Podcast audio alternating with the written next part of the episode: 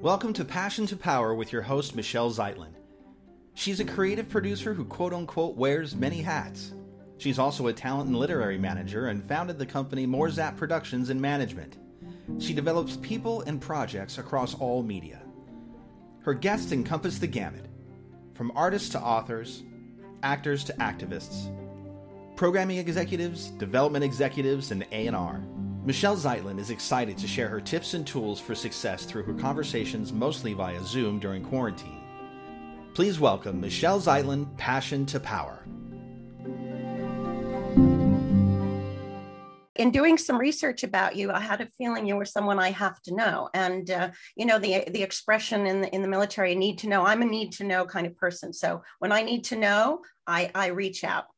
And uh, one of the things that I haven't covered in this podcast, which has really been growing a lot internationally, is the world of how branding is also using storytelling. We are, I'm in the entertainment industry. We use the worlds of television and film and digital to tell stories. And I have noticed a real, um, a meeting there, uh, an integration of how advertising is now really doing beyond the, the short form ads. They're really telling stories, you know, completely scripted. And so I'd love to hear from you. But before we do, I want you to just announce yourself and give me sort of a snapshot of your name, your position, and kind of how you arrived here in this lovely swing chair on your porch.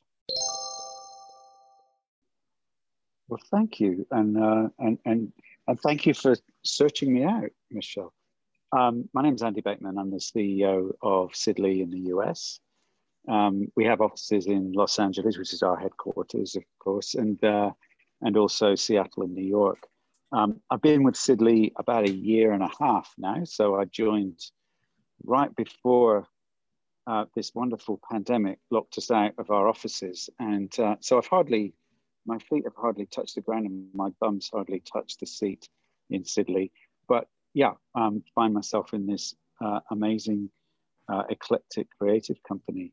Um, personally, I've spent my lifetime, my career in um, in advertising and marketing, in digital as well as uh, um, consulting roles uh, in multiple markets in Australia, the UK, uh, um, the US. This is my second tour of duty in the US, uh, and uh, and um, uh, the first on the West Coast, I must say. Um, but I've had uh, a, a, number of different global roles that includes research and strategy. I've been a management consultant. I've been a client on the client side around marketing at a big telco, and I've worked for agencies and creative companies, large and small. So um, so yeah, I find myself in this uh, amazing organization called Sid Lee, we are about 28 years old, um, founded in Montreal in, in Quebec, Canada, and really born off the back of Cirque du Soleil. Uh, Cirque du Soleil were an early investor in our business and a long time uh, partner. We've been their creative partner now for 28 odd years. We've helped them with everything from naming shows to ticket sales and promotion and marketing, naming uh, uh shows along the way. Um, and I think it bred in us uh, a, a number of things in terms of values and who we're about and what we're about. We're not a typical advertising agency.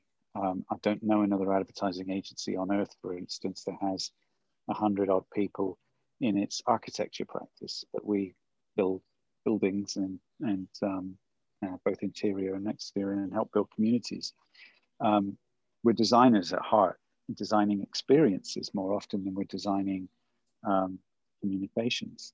And, um, and I think given our heritage of Montreal and Quebec, um, we didn't know what we didn't know. So we weren't necessarily um, saddled with uh, how the industry works, if you like. And so we found ourselves operating in many and varied uh, areas, bringing creativity to business challenges to help clients differentiate themselves, help them grow, help them change.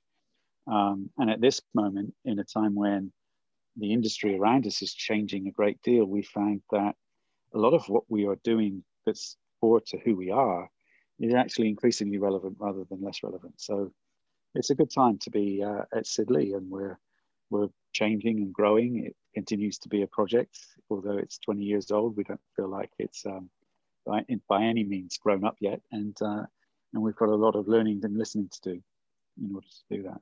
So that gives you a, a bit of a picture. The kinds of work that we do range from main title sequences for many of the Hollywood studios. Um, last year we won an Emmy for uh, Godfather of Harlem uh, title sequences all the way to experiential work. We've um, been a long-time partner of the Raptors in Toronto. We the North was our invention uh, that motivated a movement of the whole country to support in the last uh, um, uh, basketball finals, uh, where they, where they found themselves in a winning position. Um, through to more traditional corporate brand assignments, uh, uh, advertising and marketing, social media and marketing, community building has been a big part of of that. And and uh, and so I think that whole area of storytelling has been kind of in our DNA. Uh, experiences of stories and narratives. Um, advertising has long been actually about storytelling, about about um, finding a way to connect with an audience through, um, in many ways, fables that we apply then to, to brands. And then certainly in building communities, whether it's been helping TikTok double in size in in America or helping Netflix grow their their uh, their influence uh, across different show genres. Um, it's been about creating the kinds of stories that engage communities of people and fans, and give them something to engage with and share. So, storytelling is really at the heart of that. Uh, always has been, and, and I hope always will be.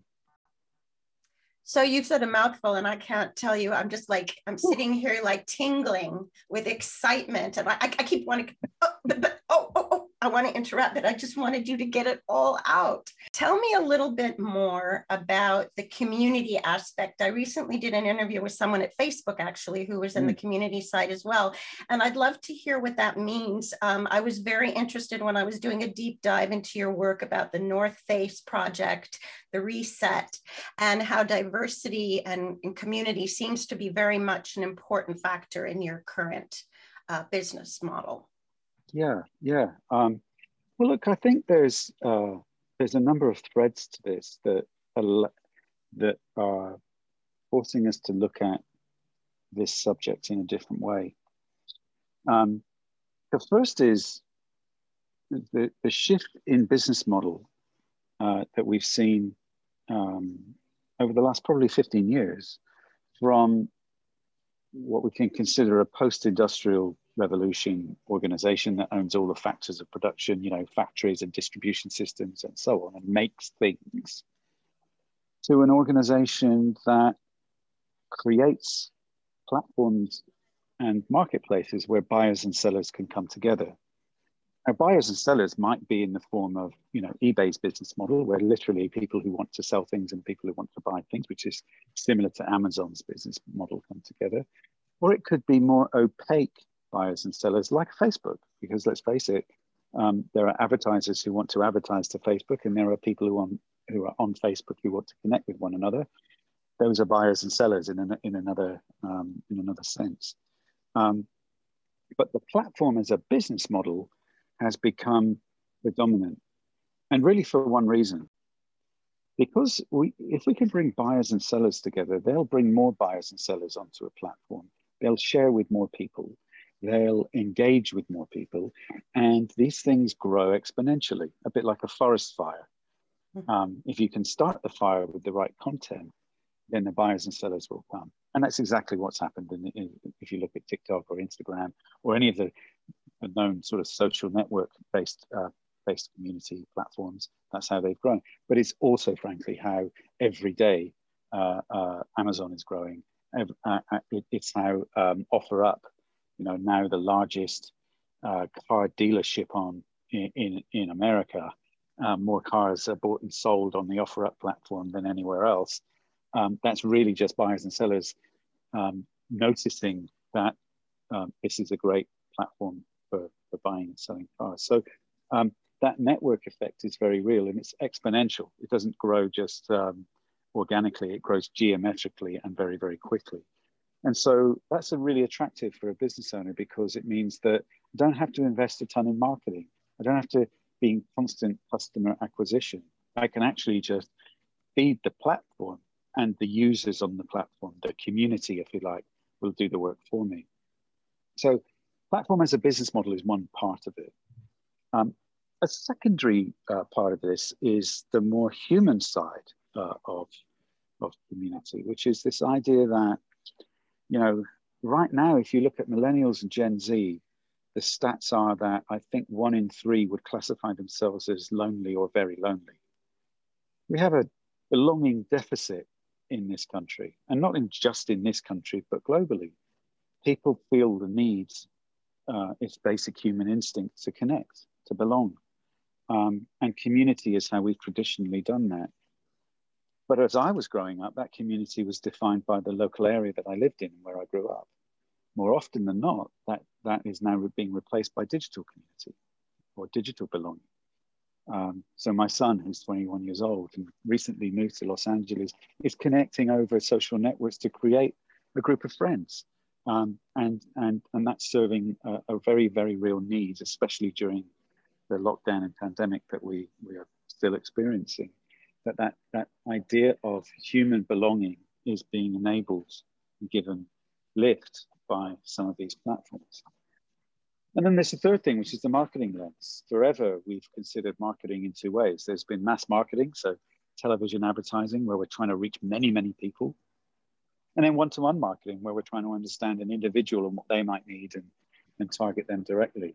But what's growing and growing in the middle, but we really don't understand very well, is community marketing. Is how could we engage groups of people who identify with a particular issue, be it cycling or or, or Cirque du Soleil or women's fashion or whatever it might be, um, how might we engage that audience, participate in their community, and give them agency? And if we could do so at scale, then maybe they'll advocate on our, on, on our behalf, on behalf of our brand or our issue or wherever it might be. And so this third way of marketing is actually a third way of business is growing exponentially. But we felt that we really didn't understand it particularly well, not as well as these areas of one-to-one and mass marketing. So we decided to spend some time and invest in trying to understand better what's community, why does it exist? How does it grow? What are the characteristics of strong communities versus weak communities? How might um, businesses and organizations and governments access uh, ever stronger communities? And if the events of 2020 have taught us anything, it's that communities um, will have their voices heard, should have their voices heard, and can scale very, very quickly against a particular issue. Wow, yeah, that's understated, huh? Mm. 2020 was an explosion of community uprising, both pro and con, depending on where you sit, I would imagine. Right. Um, I'm glad to hear you have a 21 year old coming to the US. Where is he coming from? The UK? Australia. Oh, from Australia. So are you Australian or are you a Brit? I'm a bit of a mongrel at this point. So I, I'm born British, uh, lived twice in Australia and twice in America. I have one son in London and another one here. Very nice. Yes. I had the pleasure of working in Melbourne twice and I absolutely love Aussies. And I don't know, I had a feeling you were going to be an Aussie, but okay. Um, and I was on a symposium. both passports. okay, good for you. I was on a symposium just a few days ago uh, with a college actually, and, and a lot of these students are my audience. Uh, when I first reached out to you, I think I told you that this podcast is sort of in two pods of, of demo. We have the 18 to 24 like your son, the aspiring people in technology, performing arts, entertainment, and then the pivoters. I say I'm in my pirouette, you know, my third pirouette in Do-si-do, where these people in their 40s to 60s during this incredible year have made huge shifts because we're making seismic shifts in everything yeah. that we do, right? Um, so yeah, I uh, I love Britain. I love Australia, but I'm here in Thousand Oaks, and we have some high winds today. Um, oh yeah, I'm in Venice, and, and I think it came across us. Yes, and when you were talking about the fires, I was like, ugh, because we were like in the heart of them. You know, right. they were literally across the street just a few weeks ago. Can you talk to, uh, to the co- to the people who are watching this and listening to this podcast about ways to be involved? Because the ad agency invites you at so many levels, like you were talking about. There's sort of the the graphic side there's the ad side that's about writing there's about appealing to the marketing person um, but how does someone sort of integrate into this business and what is the best way to apply? For example in my business the word creative director means something very different than in the world of the ad agency. So can you speak to that a little bit? Uh, yeah so the question is really how do you get involved? How do you get engaged? Yeah and and and then once you're in you're involved you know through what lens is it a great way to apply? Yeah um, good question i can only speak from my own personal experience really um, I, I think there are there are really two ways in to, to an organization like ours. And I wouldn't, by the way, define this as an advertising agency today we do a range of different things that advertising is just one kind of pillar of. Um, How would you describe your agency? I mean, you you actually gave me so much information. Do you do you think of yourself more as a creative agency? Creative company, yeah. That, creative that, company. So, so really, it's about applying creativity to solve whatever the business or brand problem may be for our client. Um, increasingly, well, look, here's a point of view. Um, the problem that we're dealing with today, and it's the fault of technology, um, which is not very popular amongst technology companies, but everything looks the damn same. My app for my airline, I couldn't distinguish one from the other. My app for my food delivery service, I couldn't distinguish one from another. Hell, my car even looks like every other car on the road, right? Technology is a great commoditizer. It's been wonderful in terms of lifting us up and giving us amazing access and productivity and, and, and gains and benefits and connectivity. But at the same time, it's made the experience homogenous. And so it's our belief that this next chapter of um, the technical tr- technology transformation that we're all going through personally, professionally, is going to be about differentiation. And differentiation needs new thinking, new ideas, and creativity. So, at the core of our company, the thing that we hold most precious of all is the ability to be creative. And that creativity is always applied, right? It's not creativity just for its own sake.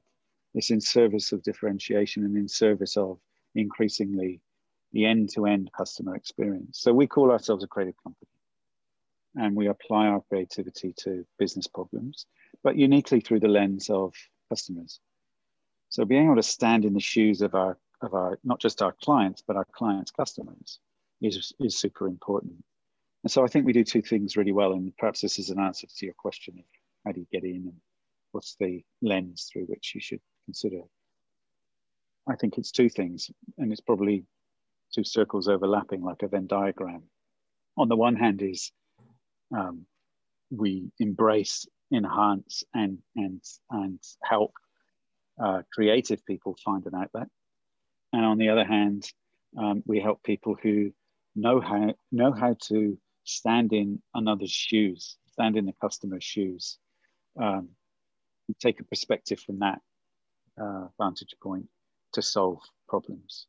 Um, certainly, that's been my journey. Was was I've, I've been a lifelong strategist, which is really about customer strategy, standing in the in the in the shoes of customers, walking a mile in their shoes, and understanding what it's like being, you know, a mother in Leeds or a politician in in uh, Canberra or, or or you know corporate CEO in uh, New York City. What are the challenges that they face?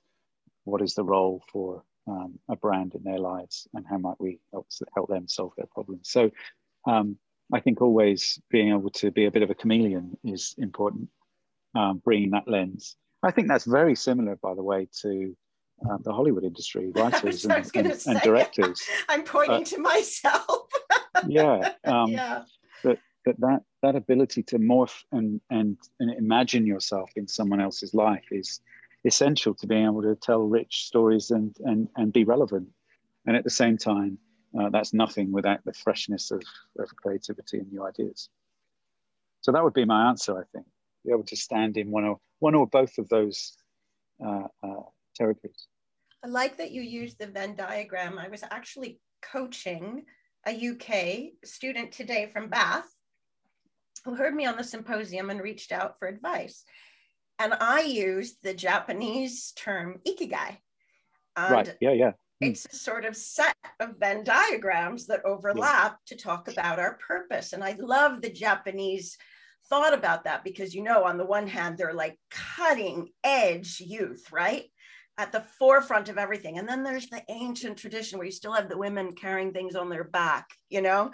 And, uh, and I love the integration of finding your purpose and your passion and where you fit in in the world. So it's really interesting that you would use that analogy. Yeah, yeah. yeah. Um, it's funny. We're, we're we're actually part of a, a holding company called kyu. Um, I was going to ask you what nine. that was. Yeah. Yeah, uh, and and kyu ladders up ultimately into an organization called uh, Hakuhodo or HDY, um, which is a Japanese business, 125 years old. Um, and, uh, uh, and their philosophy is around uh, Seikatsu Sha, which means serving the whole human. So we don't think Say about consumers. Again. Seikatsu Sha, which means serving the whole human, rather than thinking about people as as humans. Uh, sorry, as, as consumers. So think about them as human beings with all sorts of things going on in their lives. How do we best serve them? rather than thinking about them as consumers or customers, which yes. tends to narrow that uh, narrow that focus. And uh, and I do think that you know, particularly uh, amongst uh, the millennial generations of Gen Z, uh, that bringing your whole self to work and bringing your whole self to your purchases is incredibly important. Um, it's not enough to just have a great product proposition or a great brand. That brand has to encompass things that matter to us um, beyond just the purchase of the product or the functionality of it. Yeah, you remind me of when I was in the agency world, I had the opportunity to rep an unusual uh, client who ended up being the first African American spokesperson for a huge liquor brand for Tanqueray. Uh, the agency oh, right. was Grey, and the campaign was this made up character. I'm Tony Sinclair. Are you ready to Tanqueray? And they were looking all over Britain for a famous African American, African Brit. Um, and along comes my client. Eight auditions later, he's from the Philly Projects. He's a hip hop artist, non union, and he invented this accent. He sort of did it like he was from the British Isles. And he, you know, it was when Roots was just coming up as a cool band. Now, of course, they play for the Tonight Show. And he got this job over I mean, Laurence Fishburne, the Wayans brothers, everybody, because he was so different. And the ad agency loved that, that he sort of created this character with them. But you speak to that about coming in with your whole self, because um, as a talent manager, people say you're so personal with your clients. I'm like, it's a personal business. Right. You're taking right. care of people and their souls and what they love and their passions. That's personal. Yeah. Yeah. Well, look, as, as, as someone who is fortunate enough and privileged to, to lead a group of people. Um, if this pandemic has taught us anything, it's that this line between who you are as a person and who you are as a professional is eviscerated, right? Um, and, and, and likewise, now on my 12 second commute um, from the kitchen to my lounge. Um, Do you still I'm, hold on and pretend you're in the metro though? And... Yeah. I'm, I'm reminded daily that that you know your work and your life need to be in congruence, not in balance. They they live in parallel alongside one another. This idea of balance, work-life balance, I gave up long, long ago, because it suggests that if there's weight on one side, there needs to be an equal and opposite weight on the other side in order for things to be in balance. But that just equals stress, I think. Um, your work, you, you need to work, work your work into your life and your life into your work. And especially you know, as, as we sit today in our homes, um, trying to orchestrate hundreds of people and, and in an organization that no longer exists in a physical sense, then you know I think that idea of bringing your whole self matters more than it ever has. And we're never going back, right? We'll never go back to a situation where there's church and state where we separate one from the other. I personally lived my whole life like that, but I remember when I worked for an agency and walking into their box and their construct, you know, and I I used to hear that expression, you know, you play outside the box. And I'm like, but I live in a circle. it's just sort of this evolution. yeah. um, I would love to hear more about some of your campaigns, if you would share a little bit. I know you're still newbie mm. with a year and a half, but um, most recently I did see about the Emmy, but I also just keep coming back to this one about North Face because I like the idea yeah. of a reset button. We're all in a reset on a, on a major international level, right? In every way. So if you could speak yeah. to that, I'd love to hear about it. Yeah, well, so the North Face has been um, a client and partner of ours for six years now, um, and we've we've always um, I, I think with them, what, we found successful as a formula for creative work and marketing, um, marketing communications, was to be able to touch and comment on what was going on in the wider world and create context for the brand and relevance for the brand in its wider environment. Um, you know, we recognize that North Face lives on the top of the mountain, but also lives on the street. And so if you don't have that touchstone of, of culture, then the brand's just not relevant. And so whether it was um, Walls Were Meant for Climbing, which was a, a, piece of social commentary a couple of years ago, um, to She Moves Mountains, which was about not just recruiting uh, women into uh, mountain sports, but actually giving them platform and agency in a uh, traditionally male dominated environment of, of climbing um, and holding out the, the heroes. Um, what we did over the summer last year of, of moving summer base camp uh, off of the mountain and into your into your bedroom or into your, your yard um, for parents with kids who were no longer going to camp. We created a virtual camp with the North Face athletes and created something called Summer Base Camp, which is enormously successful which led us to um, the most recent campaign, which was about really a piece of commentary around what we were just talking about that um, we crave normalcy, but I'm not sure we have the first idea what now normal is. And I, I, I resist the temptation to use the phrase new normal because I think it's bullshit. But we do have the opportunity to reset, to reset what we think is normal reset it in our lives, reset it in our societies and in our communities, reset it in terms of what we expect of our leaders, our world leaders and politicians, and certainly reset um, normal in terms of the way that we interact with one another. So really reset normal was, yeah, it was about North Face's commentary on what we think we need generationally to move forward in our societies. And uh, a very powerful message, we think it's done very well. Um, and you know, and when you touch culture with these sorts of um, pieces of commentary, and you have a platform to do it, like the North Face does, um, it creates advocacy, and advocacy is what helps brands grow. It's the part of advertising that appeals to me most because obviously at the end of the day, it's about the dollar, it's about the buck and the brand making a buck. But the underlying if you if you really are raising some kind of awareness and and you can smell it when a brand isn't doing it authentically right? Yeah yeah. So i i that really appeals to me. And uh, i also have a, a, daughter who's a musician with green hair and tats and a rock band and she's 22 you know and and uh, i want to see our young people encouraged to bring their art and music and ideas to that world, you know, because ad space needs reality and people need to know that their brands care about them. Yeah. So it's a it's a dual purpose. Yeah, absolutely, uh, absolutely. And then look, I, I'm a older guy now with grey hair, so I I I, I it looks I great on you.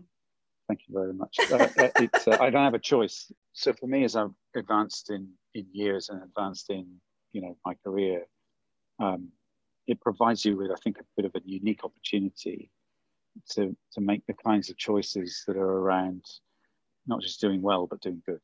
And if you can combine those two things, um, I, th- I think then then you have a career that makes a dent in the universe a little bit anyway, in my own small way. Um, and certainly in, the, in, in terms of Sid Lee and our organization and you, our, our ambition is not just to do um, the work that has a commercial outcome, but that which provides propulsion for societies and economies.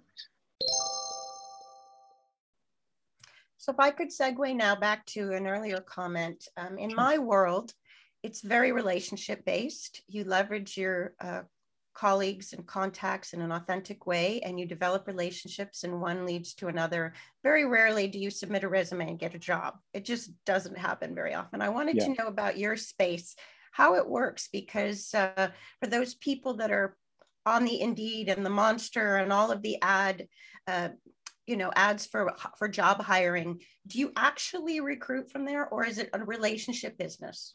Or is it a little of both it's probably a bit of both. I mean, uh, I know that we we post job listings on LinkedIn and other job boards, and that's definitely a, an avenue. Um, but I think there's, you, know, relationships are super important, especially in the more senior roles. Um, who do we know? It's a, it turns out that this industry that I once thought was vast and I couldn't possibly know everyone is much smaller than I thought it was. Um, and you know, it's I've, I've worked 25 years plus all over the world. I keep bumping into the same people in airports, so I don't know what's going on. But we, we at least you are in airports. I haven't yeah, seen an airport yeah, yeah. in a year. well, that's true. That's true. I, that, uh, reset normal. Um, yeah. but but yeah, look, I, I think relationships endure, um, uh, and uh, relationships are really what matter. Um, I do think, though, with, with people coming in, and, and, I know it's a very competitive job market, um, having people who have a strong point of view, and I call it a, a strong opinion lightly held, is what matters. Um, uh, a, a, strong opinion strongly held tends to result in arrogance, but a strong opinion lightly held um, points, at least for me, to, to someone who um, has a point of view and has thought about a subject, but isn't so wedded to it that they're not open to listening and learning and adapting. And I think it's that combination that marks the the real talent. Um, sure, sure. Since you consider Sid Lee a creative company and not an ad agency as such, but yet you serve a lot of brands and messaging and storytelling, um, I imagine that you have a range of um, positions and that each person is sort of a little plug and an anchor.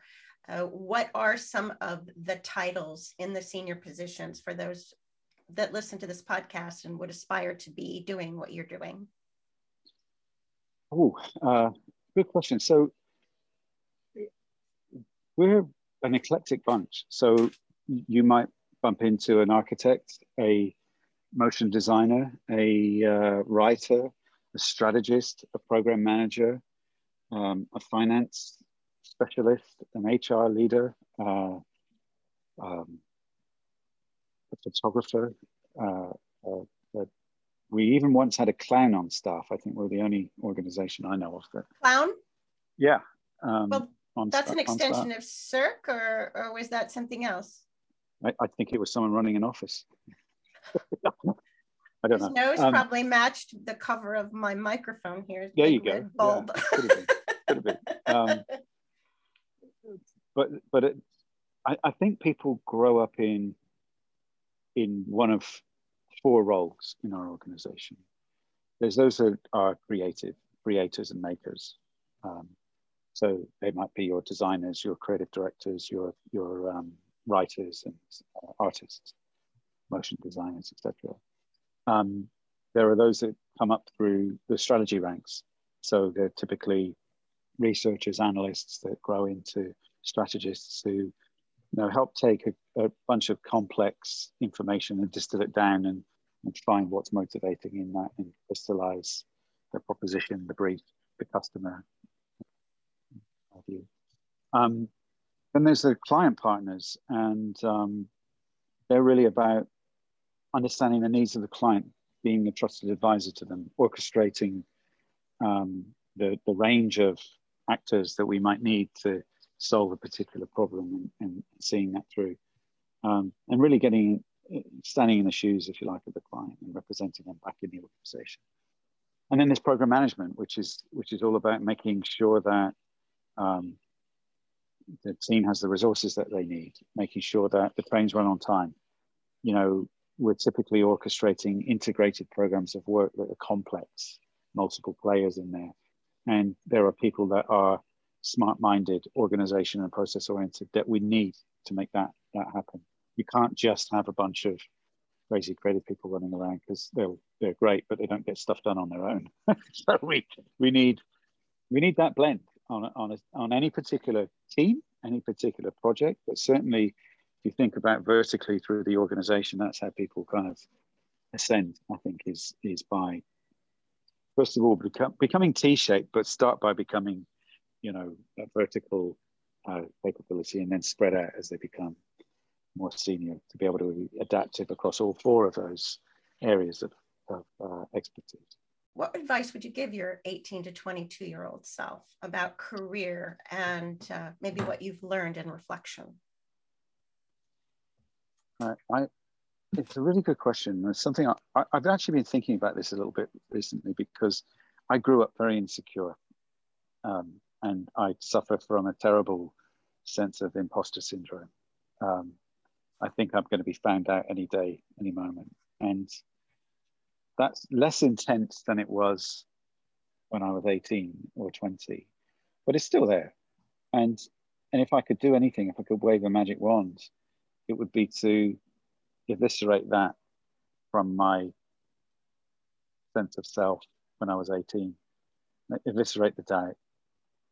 Um, be humble, but develop a greater sense of confidence and courage of your own convictions.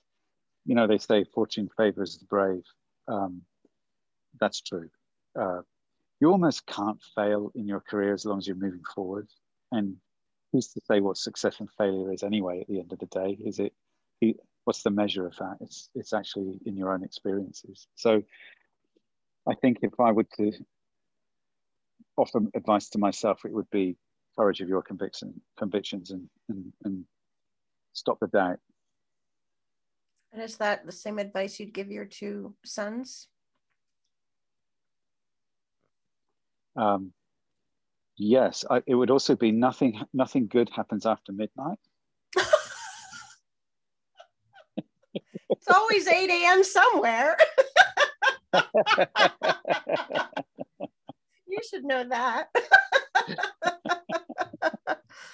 oh my God. Well, I can't thank you enough, Andy. Um, there's something I have to say, I have very good intuition about people. And I got this personality right off the page from you. So I really appreciate you responding. And uh, I am so excited to share your story and also your advice because I do think that now more than ever, people of all age need to be encouraged to follow their passion and to believe that beyond the Zoom squares that we exist in now, that we are going to be collaborating and be on teams and integrate for a greater purpose.